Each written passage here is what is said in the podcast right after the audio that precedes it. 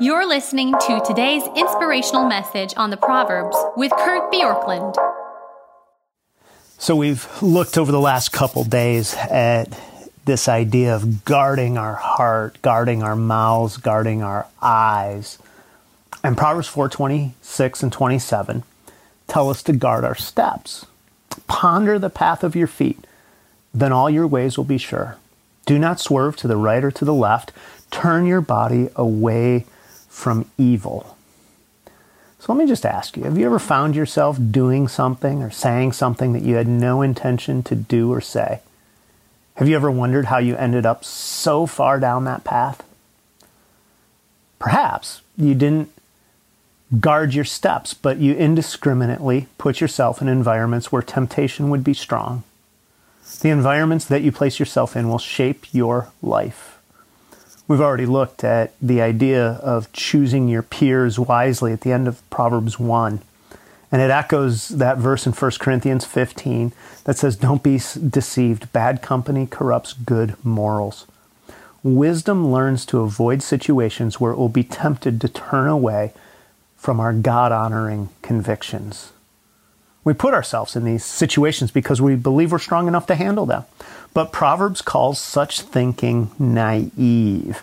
And the counsel of Proverbs is to avoid the situations where you know you will be tempted. This is true in Proverbs 5 and 7, and certainly here in this verse. And here's what this means. If you find yourself drawn to gossip and slander when you're sitting around with a certain group of friends, maybe you need to avoid that exact situation. If you find yourself tempted to sexual lust, maybe you need to identify the times and places where lust is prominent and avoid those times and places. If you are sexually tempted by someone, maybe you need to avoid being alone with that person. If you find yourself tempted to drink to excess, maybe you need to eliminate alcohol from the cabinet or stay out of the bar. If you find yourself getting angry, or tempted to cheat when you're competing in a game, maybe you need to step out of the game until you're able to control those impulses. And if you find yourself tempted to overspend, maybe you need to stay off of the online deal sites that draw you in or stay out of the stores that tempt you. Sometimes the surest way to avoid giving in is to run from a situation that's tempting. In a way, that's what Joseph did in Genesis 39 when he fled from Mrs. Potiphar. And so my question is, what situations in your life are you putting yourself in? What environments are you in where compromise is possible, maybe even likely? Maybe today is a day to resolve to guard your steps and to stay clear of those places for the greater good of obedience and surrender to God.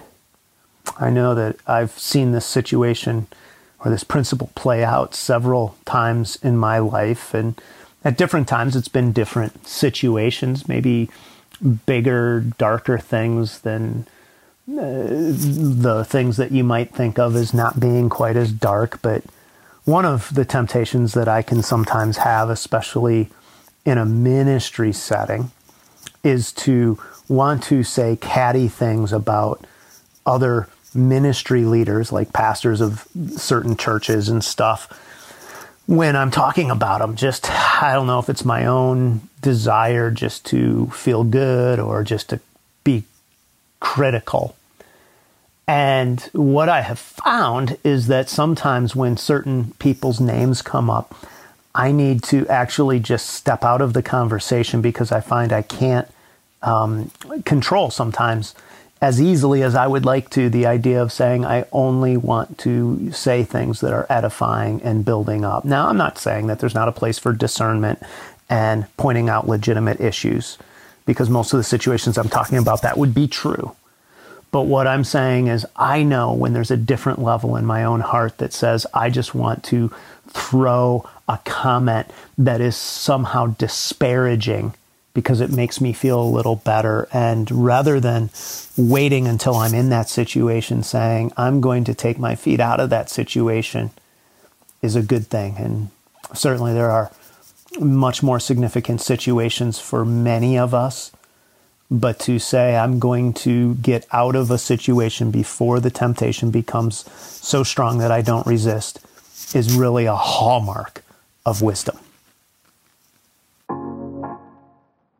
Thanks for joining us here today. There's a lot of great content to explore on Orchard Hill Plus and on the Orchard Hill main feed from the weekend. Have a great day.